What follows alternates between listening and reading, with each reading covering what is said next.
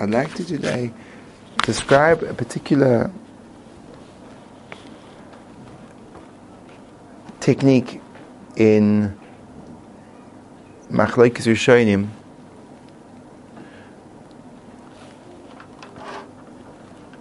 And the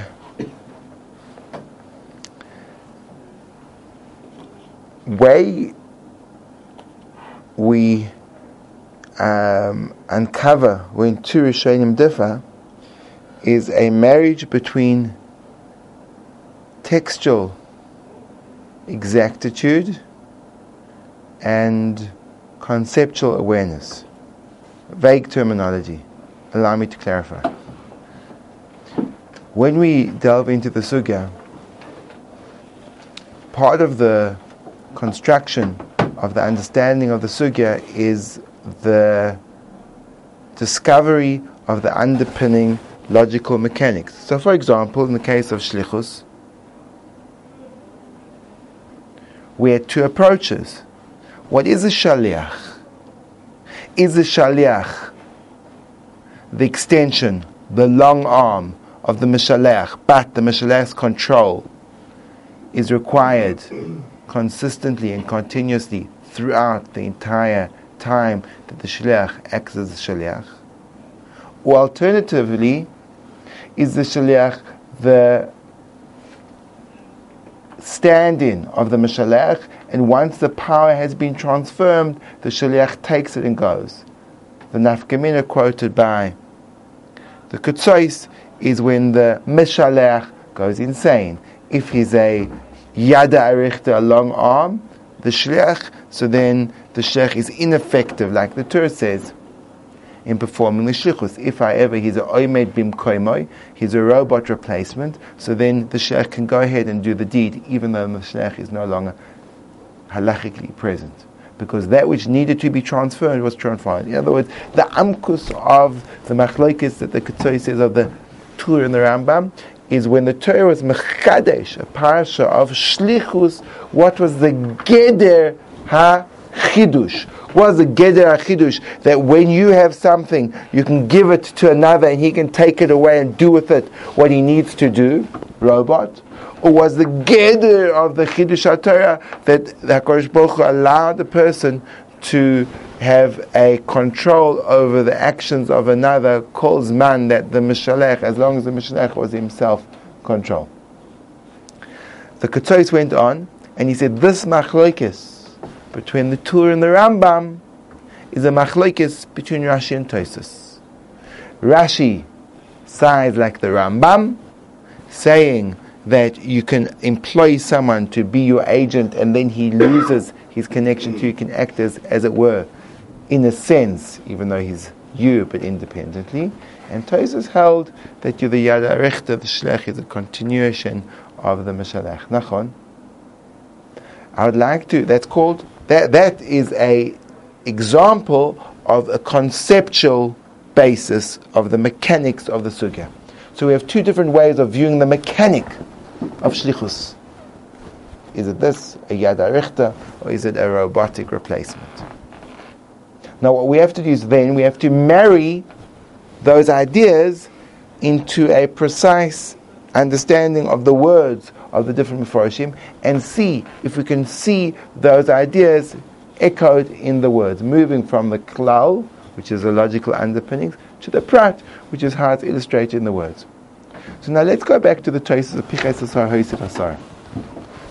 Choices Dibra Maskil, the top of Amud Beis, says Piches Asar, Hoisif Asar, the point that we were mispoil from and mispale upon was the fact that one phrase can mean two exactly opposite things, showing that there's one way and there's another way, and there's one way and there's another way, and neither way is neither neither way is wrong. Both are right, but they both completely and totally contradictory. And we can live in the world where piches asar means one fortieth, and we can live in the world where piches asar means a sixtieth. What's piches asar mean? It means a fortieth. No, it means a sixtieth. It means the 40th and it means the 60th. It depends which perspective you look at. How do you see the language? If you're looking at it from the perspective of the Balabais, so Piches Asar means you took a 40th. if you're looking from the perspective of Truma, so Pichas Asar means you took a 60th. That's what Tosus says, correct? Then Tosus goes on, that was the introductory part to Tosus, and he says, nevertheless, it is mashma that when the shliach did the truma, he re- does not require the consent of the Baal Habayis to give him the okay that the truma was correctly taken. Rather, even if the Baal Habayis opposes the choice that the Shliach made in the amount of truma taken, the truma is good truma. And this is choices in part two, which is the raising of the kasha, extremely problematic because we have another source which says when a shaliach is sent to go and take truma, and he returns, and the balabais makes a comment to him, which is klachet yafos, go to the good ones. We interpret the comment um, as either being literal or sarcastic. If there were better crops to be taken, so we take it as literally, and the truma is valid truma. If these are the best that you could, we take it sarcastically, and the trimmer is not trimmer, meaning we take it that the Balabai's comment of office means, why did you take these? You should have taken a lower grade, and I'm not, I'm not happy with this. And because I'm not happy with the choice you made in the selection of your truma, therefore the shlichus is invalid.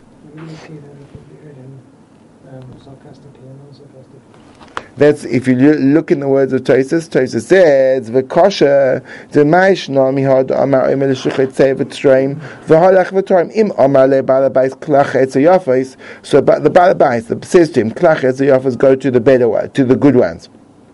The halach is im nimtzu yafis men trumas truma. If better ones were found, the truma is a good truma. Ve'im lav, and if there's no better ones found, ain't trumas truma because if there are no better ones found, he was saying, what does he mean when he says go to the better ones? There are no better ones. He said, oh, why don't you bring, why don't you bring me caviar? As it were. And, no, the thing is, when we read it, he took the truma. He took the truma. So he has a bag of. He has a bag of truma. You're saying he when it's found in the field. I thought it was found in the bag he collected. He brings the truma to the balabais. Right. So if he found in the bag that he collected was good or bad. And you're saying brings the truma to the balabais. The balabais looks at him and says to him, "Why don't you go to the nice ones?" Which could mean one of two things. It could mean, okay, you could have taken better ones, but I'm okay with these, truma so truma. Or it could mean, oh my gosh, shkoyach, you just took the best of my crops. I wanted you to take a low grade crop, and therefore the, this is not truma. That's the balabais' coming to him. But Al Korpan. Because the took the wrong side. So Al Korpaning, what you see from Toisus is that the Truma is only valid when the Balabais consents to the manner in which it was taken. If the Balabais is not happy with the Truma, the Truma is invalid. If so, the Kasha is over here. The implication of Agumar is even though you went connected the Balabais and you took a 40th and you only wanted to take a 50th or 60th, mach nicht it doesn't make a difference, and your truma is a truma. Ah, over there we see that the truma being valid is dependent on the das of balabais, is doch a stire, is a stire. Tosis answers by differentiating between quality and quantity. In regard to quality, if the truma that you taken that you have taken is of too high a quality, says Tosis, that the balabais can be makpid on and invalidate the shlichus. However, if it's a greater quantity that the balabais cannot be makpid on, let's see the differentiation between those two ideas in the lashon of Tosis v'yesh loimar. It says Tosis v'yesh loimar hasam hainu timer lefish ein derch bnei adam livror hayafais. Over there, says Tosis explaining the difference between the two scenarios. This is the reason, since it's not the way of people to select the good the best, the geschmackest of all their crops, kedei litroim in order to take truma, elo habeinoinim, rather in terms of quality, people would always select the medium range quality, aval hocher, but in regard to our case of the quantity, D Habim Dari Train Banyafir. many people do take one fortieth of their crop by it is possible for the shliach to say to the Balabais, This is how I chapped you, I evaluated you, and your das is invalid in regard to mine, according to what I estimated you. So you see, lemais, according to Tosis, it always goes on the shliach's tiny back to the Balabais, but this is what I assumed you to be taking. However, when it's a regard to quality, since no one takes the yafais, and the sheikh says to the Balabais, listen, you know, I evaluated, I estimated you to be a person that takes super good crop. So those words are null and void. There's no such people. What are you talking rubbish for? Right? right? Right? But when it comes to the quantity, since there's a large amount of the population that do give Ayin Yofin, he says, I thought you were an Ayin Yofinik. There are plenty of. That's a valid and appropriate assumption. So the question is, is the Sheikh assumption appropriate or not? In the case of the Yofet, is an inappropriate assumption, and therefore it invalidates the Shlichus. In the case of Ayin Yofet, it's an appropriate uh, assumption, therefore it's part of the Shlichus. In other words, so he says, even though these two sugyas are apparently contradictory, they're absolutely consistent. Both of them hold of the same principle. The principle is that the shliach has a right to estimate the das of the Ba'abais within reason. Ayin Yofi is within, within reason. Yofas is without of reason. Where Ayin Ra'ah? Why does he leave that out? You know, she only goes. We start. As I said, that's a nice, nice, nice point. Nice point.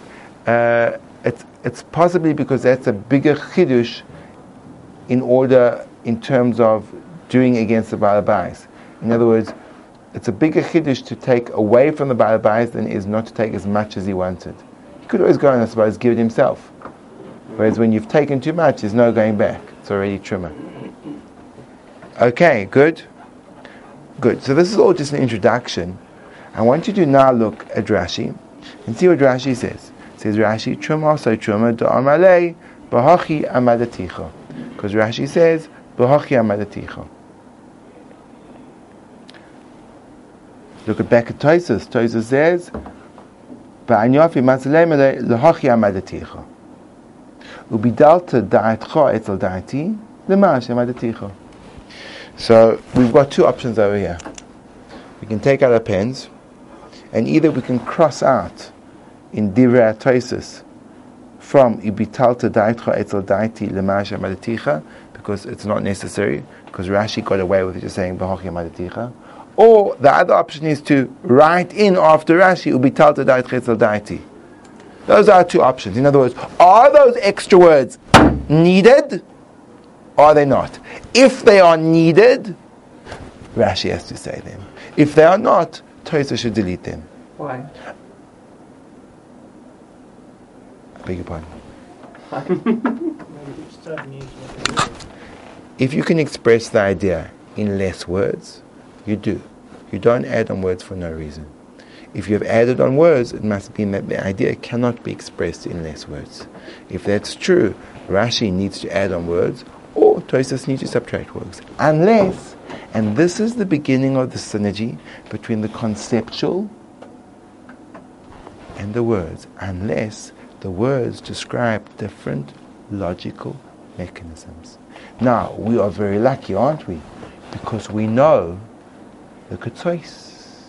And the Ketzois has already told us in terms of how the mechanics of Shlichus work. Rashi learns it's robot man, Tosis learns it's puppet.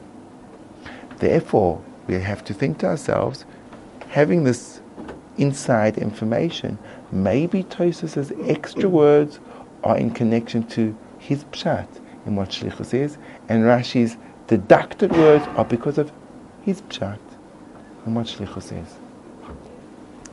I'm going to give you some time to ponder and to come up with a hypothesis of how those ideas fit into those words.